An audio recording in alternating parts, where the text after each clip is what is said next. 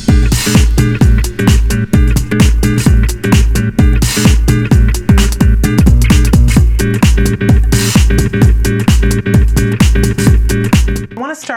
a question that came in this morning um, on the Facebook feature. Mm-hmm. Somebody said, My daughter is almost four years old and was diagnosed in November with high functioning autism. We are on a waiting list for ABA and occupational therapy. While her tantrums have lessened, at times they are hard to control. She gets so upset that it lasts anywhere from 30 minutes to over an hour and she throws up several times. Mm-hmm. Something we've, we've heard before. How do I calm her when nothing comfort, comforts her uh, as it normally would. Mm-hmm. So there's, uh, gosh, so many really important things in that short email yeah. um, that we should address. One thing I think that helps a lot for parents to understand is that the you know if you have a really good understanding of what um, what does the diagnosis mean. Mm-hmm and you know, the diagnosis of autism really, if you want to simplify it, I'm not going to go into diagnostic terminology, but if you really want to simplify it, it means that the individual is having a hard time let's say, communicating, um, interacting with the environment. Mm-hmm. And um, that could be because they have you know, if, if, it's a high functioning child, perhaps they have social delays, which really just means they don't read social cues appropriately, they don't know how to interact with people, and so on. Um, the child could have language delays, um, which mean, doesn't mean they don't have speech, they could have speech, but when it gets to like very advanced pragmatic language, like understanding inferences from language and so on, they could be delayed. Um, and often, there are the presence of these sort of repetitive behaviors as well in autism. And so when you look at those three things, you have to notice that nothing I said listed tantrums right. from behavior. And it's really important to note that because then you have to ask, then why does my child have an hour and a half long tantrum? And really, um, the, the response to that is we tantrum, we all tantrum when we can't express what we want, we can't. Um, and we don't understand that perhaps we will get it but we have to wait so for, it's tantruming, aggression, and all of this is just functional communication. It's a way, it's dysfunctional communication, I should say.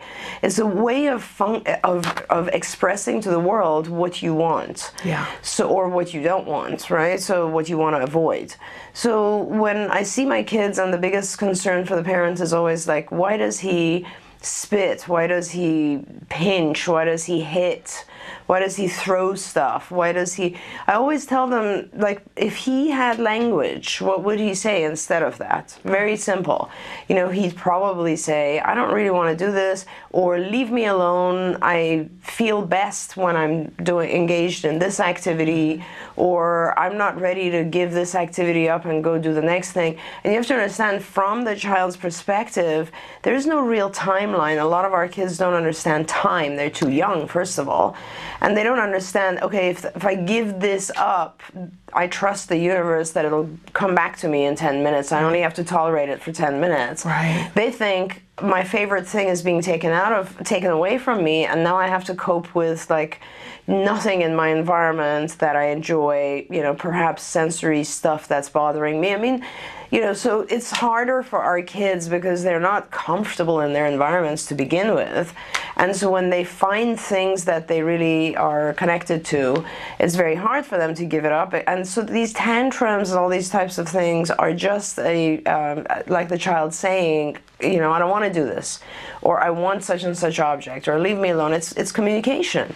So then you have to ask for this parents for this child why does the tantrum go on for an hour and a half i would guess and i'm just guessing at this mm-hmm. um, that well first of all believe me i have had experience with children who will tantrum for two hours so but having said that um, usually it's under two circumstances. One is it's an extinction burst. An extinction burst, what you do with a tantrum is you simply remove all attention from it. That means you completely ignore it. Yeah. That's extinction. Now, extinction is hard for people to understand because they think that they can communicate with the child during extinction. You can't.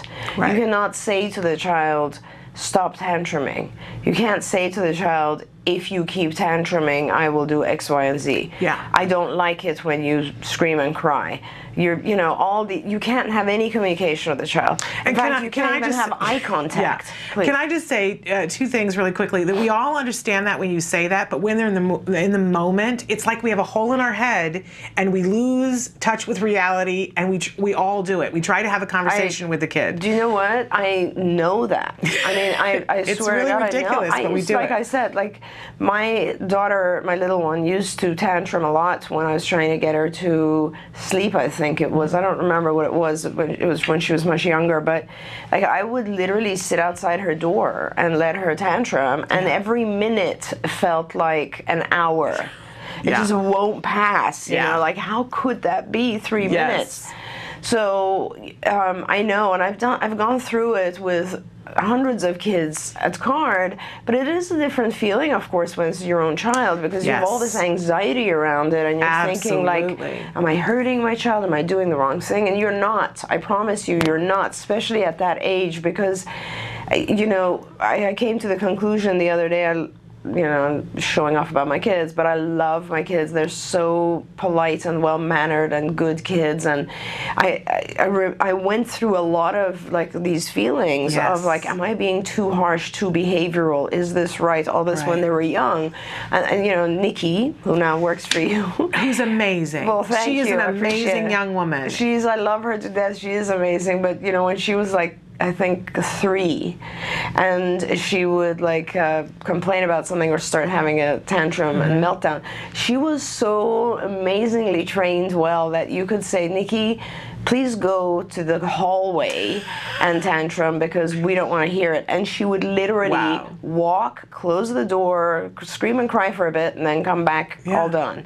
Like, and that's the truth is, I mean, we don't necessarily have to get to that point. She was Right. just amazing. But the truth is that the tantrum gets longer because we're interacting.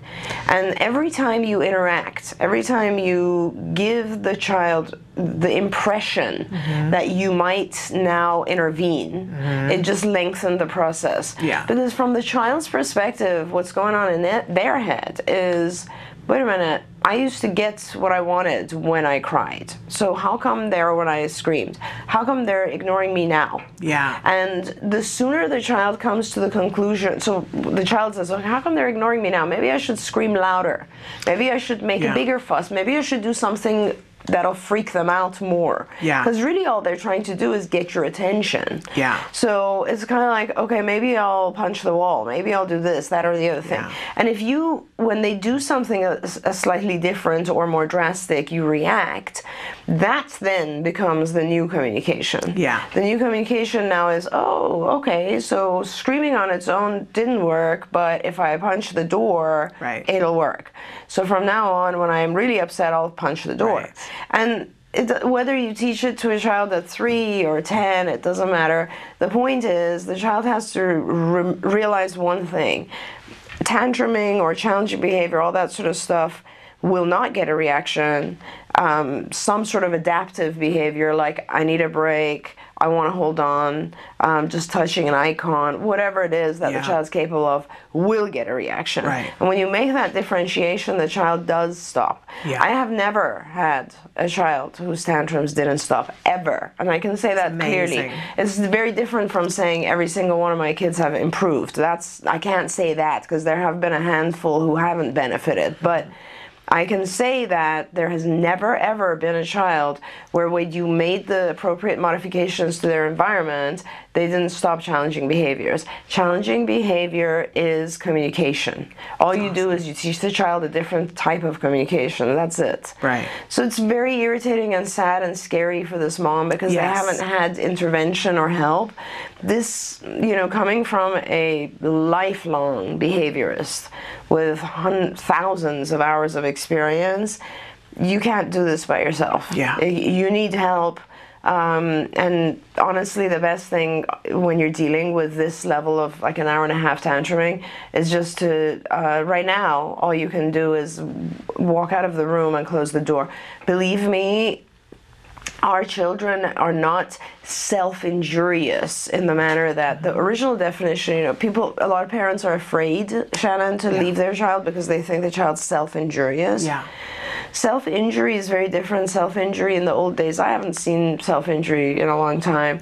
Self injury is really when the child injures themselves for, for a stimulatory or, or peaceful, you know, for a reason that's intrinsic, not for attention seeking. When a child does injurious behavior to seek your attention, that's it will only happen when you're there. Our kids are very, very smart. I've had so many of our kids walk where the parent walks out and Yeah. the child stops immediately and looks and sees like, oh, there's nobody here.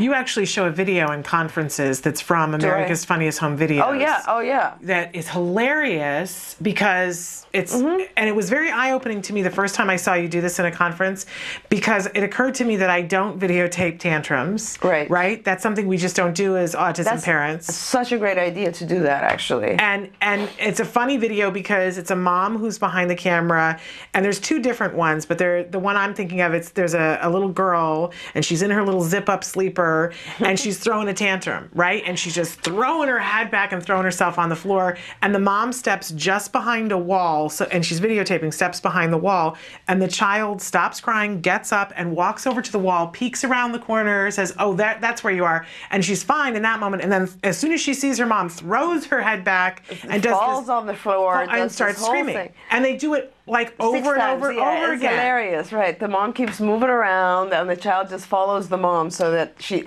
baby, and it's a baby. It's like Yes. it's maybe two years old or 18 months old, Yes. baby. Yeah. And it really, uh, when I saw it the first time in conference, and you were talking about the fact that a lot of times they're doing it for our attention, Right. And they're always doing it for a reason, Always. Um, but in that moment, I had never been able. I was too busy having my emotions to see that. And when you when you showed it in a neurotypical child, Oh, I, yeah. I I could see it and laugh at it, Right. And realize that I didn't have to have the panic that I was having. Well, you know, and I don't remember. Was it you? Perhaps it was you or one. A mom said this to me, and it was very valuable when they said this to me. And I had this was exactly on that video, Uh-huh. and I was showing that video, and the mom said, I think after the video. Um, do you realize that? So you know the important thing about that is all kids do this, right? Right, right. But the interesting thing that she said, which really changed my thinking forever, was do you realize that all kids do this, but with typically developing kids, we are taught as parents to get to a point where it's no longer acceptable. Right. And with our autistic kids, it gets to a point where they get the diagnosis. Right. And once they get the diagnosis, then nobody knows what's okay or not anymore, Right. what rules apply. Right. And then you continue, and this is so true because we're, as parents, of course, we're trained, right? You have a baby, the baby can't communicate in any way. Right. And so you have to learn to, as a mom, l- read what they want. Are they hungry? Are they sleepy? Do they need to be changed? What's the Yeah. story here? Do they need entertainment? You always figure it out. Yeah. And when we have kids that are eventually diagnosed with autism at two or three, we continue to do that because we feel responsible to do that Right. because how else is the child going to communicate or interact or Right. get their needs met? Yeah. So we end up doing that. And that's what makes it harder because the child then never really learns to self calm, self soothe, self regulate, um, to be able to actually calm themselves down to a certain point, to be able to get to vocalize instead of tantrum, all that sort of stuff. So you know, not to blame anyone. It does. This is normal. Everybody does this. Most parents do these things. Um, I guess it, the final answer to this parent is Mm-hmm. you know, identify always the function. Why is your child tantruming? 99% of the time, it's because the child wants something or wants to avoid something. Yeah. Make sure if they want something, they don't gain access to it Yeah. when they're tantruming. Instead, make sure they ac- get access to it when they're somehow asking for it appropriately. Okay. And and having just one quick caveat is Yeah.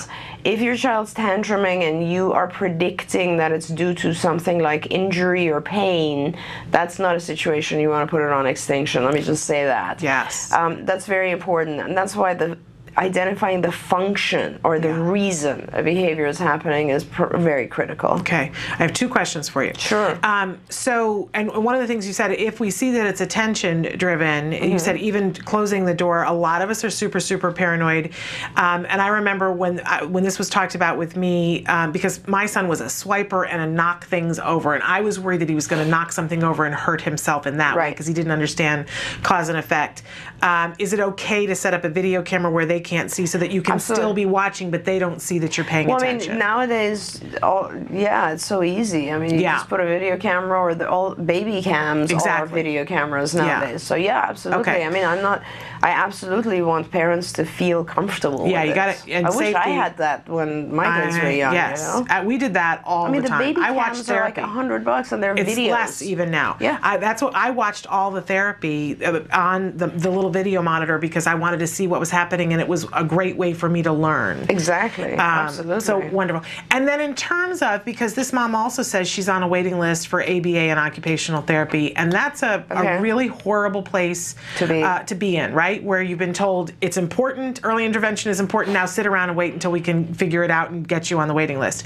Um, now uh, we've talked before on the show about IBT, Thank you. Institute for that, yeah. Behavioral Training, and there are some great trainings on there that are in three different categories for people who are uh, practitioners, there's Mm-hmm. teachers, and for parents that we could certainly recommend that she go there and look at some things about, uh, you know, dealing with like that extinction uh, Challenging, procedure. challenging behaviors. Yes. I think there's a section under, and I would recommend that you start with the parent section. Yeah. And that you go also perhaps look at the parent, uh, the teacher section, and if you still feel uncomfortable or unsure about it, go to the professional section. Yeah. In each section, you're going to find a whole series of modules on Yeah. how to deal with challenging behavior. Yeah. And this is, you know, this is a live person in the studio sitting Yeah. there telling you exactly how to deal with these things.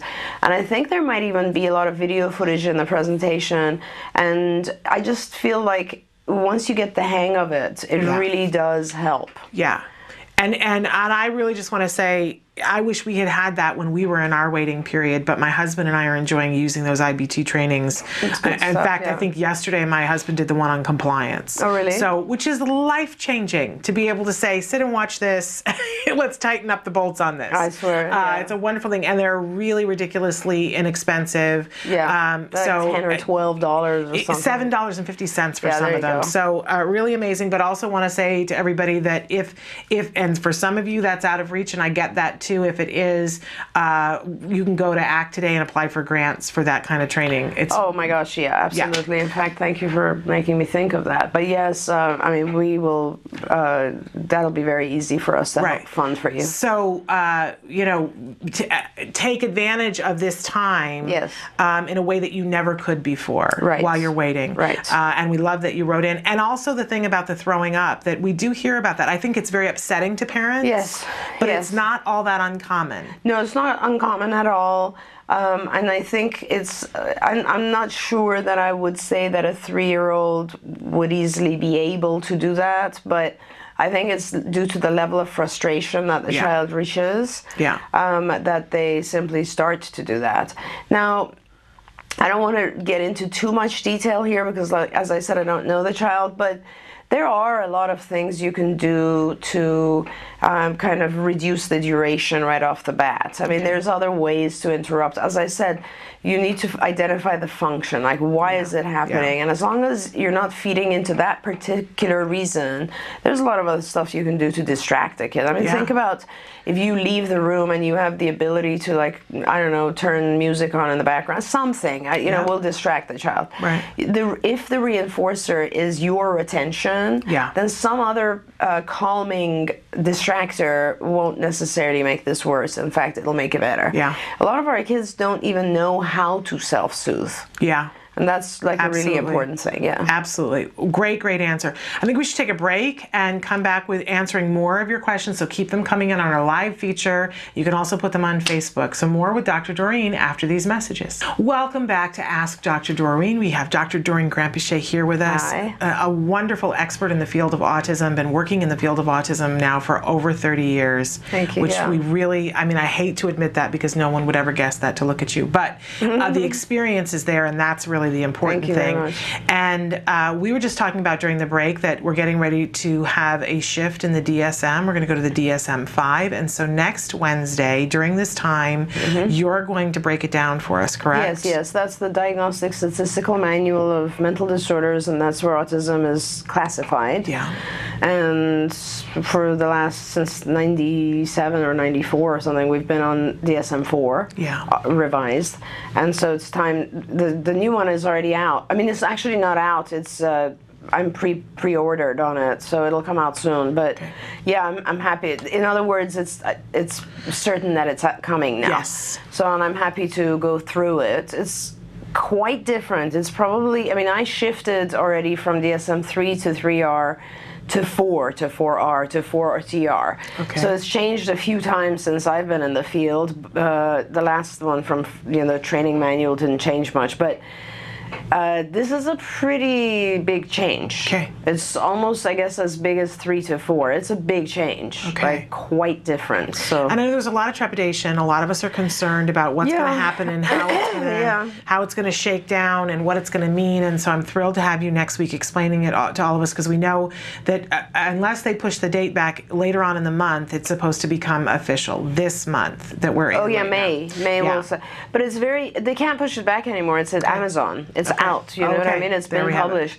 But the very interesting thing for me is that it's a complete reversal, and I can talk about it next week. Okay. It- you know, when we went from DSM three to four, the idea at that point was, I think, to subdivide autism, Right. and this one is a complete reversal of that. And it's Yeah. like mm, our subdivisions were didn't work. We're not going to divide. We're going to just go through a spectrum, and now we're going to categorize. I love the new categories and the what you can do with it. It's, Yeah. I, I think it's terrific. We'll see. Okay, so I'll be excited to have you explain that to all of us. Absolutely. We looked at it last summer when they had the preliminary one out that people could comment on, it. Right. We, and we looked at that one, And but they I don't. I have no some- idea what happened. So they did Well, they that. didn't change the core concepts, but they added some like modifiers. Okay. Which are terrific in my mind. I just Okay. think it's. I like it. Well, and I love hearing that because there have been a lot of people who've been running that rumor mill to make us all afraid. Right. And we have enough fear. I don't know frankly. what we would be afraid of. I think in the beginning, a lot of people were saying something about it would affect funding, and I was looking at that and I was thinking, the only way it's going to affect funding is in a positive way because there are some sources that don't fund, uh, like Asperger's or PDD right now, and this now removes that and just kind of puts it on a spectrum. It could mess with things if the funding sources decided to say, your child's not severe enough because this new system kind of gives you a severity factor. But I don't know. I mean, we'll see. There's always some way I think that that our funding Yeah. gets affected. Well, there was that one article in the New York Times that came out that they had done a, I and I don't know who did the research, but somebody sat down with where the new criteria was at that moment in time, which is not where it finished, and took a pile of uh, files, mm-hmm. real files, mm-hmm. that were from, I believe it was 1993, and mm-hmm. said if we were to apply the new criteria to these kids, how many of them would still be considered on the spectrum? Mm-hmm. And the number was about 50% of them. And I think that's where the panic ensued that people Well- said, is my kid no longer going to qualify? Sure, but I mean, if you apply criteria to 1993, you really have an intention of proving something wrong because 1993 is extinct. 1994, we had DSM-4. It might be 1994 then. I might be misquoting it. But in any case, that was the number that came out that half right. of our kids Would aren't going to qualify for it now. And that was where people were getting concerned. And, and It's probably true. I mean, no, what will happen is that their diagnosis might shift from autism to PDD, autism to Asperger's. But quite honestly, who cares? Right. Like If eh, get the funding for it. because funding Yeah. now is much more broad, right? Yes. It's now ASD. But the thing for me is, I've always told parents that this label, the single reason that the label matters is funding. Yeah. That's it. That Beyond it. that, the label means nothing. Right. And that is so important because I think that, that people there's such a huge level of fear with this label and I don't ju- I just don't want people to see it that way because Right. it's not it's so many different symptoms and we just call it one thing. Well, let's start just breaking it down and fixing Yeah. the symptoms, you know. Yeah. Well, and my sort of feeling about it is we have so much to be afraid of anyway. If there's something we could, you know, I, I picture it like suitcases that we carry around with us, the stuff that we're afraid of. yeah. There's some stuff that we can go, you know, I don't need to carry this suitcase anymore. Let's just put it down and leave it where it is. Right. And keep walking. So I really do invite parents actually now that Mm-hmm. you've mentioned that for next week because I'd love to have a lot of dialogue with parents while we're presenting this. Right. I'd love to get some more information about what their fears are and how can we help. Fabulous. I love Yeah. that. So that'll be next week's show. Yes. Uh, we've a very exciting week shaping up next week. We'll talk about that in just a minute. But let's get to another question. Hi, Dr. Reen. Um, my question is how important are peer models in a classroom to our kids that are high functioning? Does it really matter? My son has an opportunity to attend a well known autism school in Columbus, Ohio. However, he would be leaving the mainstream third grade neighborhood public school with a full time aide to attend a program of 10 kids with three teachers in the autism program. I just wonder what is the priority? Also, the public school does not give any rewards to my son for when he shows independence from his aide, so why would he be trying to be independent? Very frustrating indeed to know how to wean him after four years of dependence. Thank you. That's a great question. Isn't it? It is. Um, and it's unfortunately one that I can't answer for your child because there's different levels of uh, support in, in academic settings, and it, that's all it is really. So, and, and you know, what's appropriate for your son, I'm not sure because I don't know your son. But the way that I look at it is this so you start with like the highest level of support, and, the high, and this is funny that we were just talking about the diagnostic manual because that corresponds to this actually completely. It's the more support you need, the higher the level of autism they consider you have now. But so let's say the highest level of support, and you have this on most IEPs. There's actually a little like individualized education plans. At the top, there's like a little tiny diagram, and it starts with I don't remember. I think the bottom is the highest support, and it's kind of like in a special education classroom. And that means that every child in that classroom has autism or some other learning disability and that there's a you know special ed teacher and two aides and that sort of thing. The next level of support would be you know in a special ed class with some pull out. Um, next level would be in um, in a reverse uh, uh, mainstream program. So that means your child's like potentially in mainstream, but pulled out for a couple of hours to go into special ed. You know, so there's all these categories, and the highest category is like regular ed without any assistance. Right. Okay, so somewhere in there is.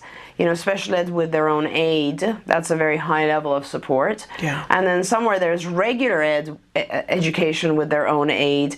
And then, so in this case, what it sounds like is you're kind of doing a backwards. You're going from regular education with an aid to special ed. And I understand that in special ed, your child might not get uh, full one to one attention, but nevertheless, it's a higher level of support because now we're having modified curriculum, modified instruction, and so on. So, my perspective, depending on my child, I often don't like special education.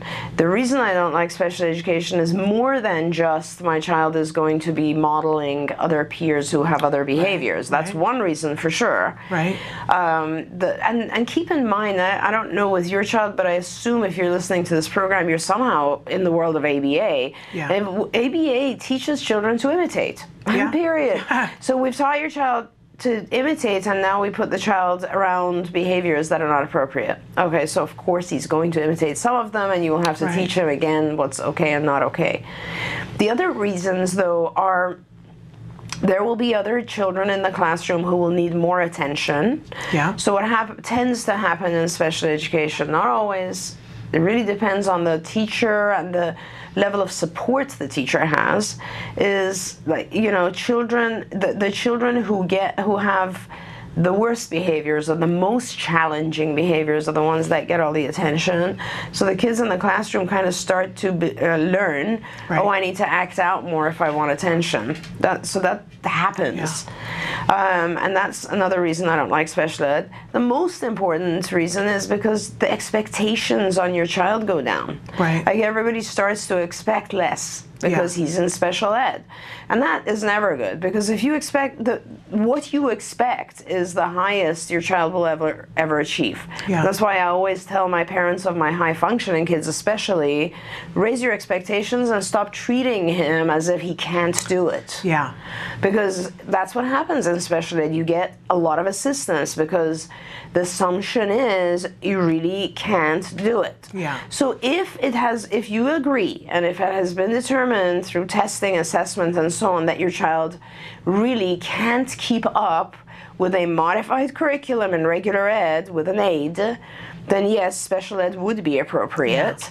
But if your child is able to keep up with the help of a regular educate with the help of a um, tutor or a, a shadow Yeah. that or, and, and with some modifications to curriculum which they have the right to have then i would keep them in regular ed Okay. these are and there's a million issues around this like Yeah. let's say if the child is being bullied in regular ed, Mm-hmm. then you don't want them in that environment. Let's say the school system says the teacher can't handle your child anymore because we only have two aides in regular ed and they can't spend all their time. Well, then you need to have an IEP and go get your child's own aide. There's a billion things about this, so Yeah. I can't get too specific, but Well, I'm also going to throw a caveat into this because I don't think it's the same mom, but I uh, I'm aware of somebody who has been fighting a school district who does not want to make accommodations in any way, shape, or form, and has not been. Um, how do I want to say this nicely? A school district who is not making progress with a child and they're not willing to change their goals. Right. And and sometimes um, that can be so debilitating to a child if you don't have a team of people who are wanting to be forward thinking and make progress and make room for a child. And and if you had that situation where Okay. the school is not participating and you had the opportunity to go to a program who's making progress, that's got people on staff who know how to incorporate ABA into the classroom, Then go for it. Go for that. Yeah. But I think it's hard for parents to know because you know you you walk in off the street and don't know what the school looks like, and they go here pick between those these two things. Right. And you're thinking to yourself, well, I want the least restrictive environment for all the reasons you just said, but if the team won't play in that least restrictive environment and you're not going to get it done and you're not seeing the progress, right. sometimes this now it's i think there's starting to be a shift that sometimes the special the special ed program are the people who have adopted the aba techniques and and, and they're the ones that actually Yeah, know what they're doing. rough. So now I, I I feel so bad for families because good lord, there's just so much to deal with. Like Yeah. I can't even handle these things with my own kids with regular school. Honestly, there's just so many things. it- it's overwhelming It is completely overwhelming. And th- so the one thing is that when we get to know our kids here at CARD, when we've spent a little bit of time with them, done a bunch of assessments, we really do go out, we observe the school,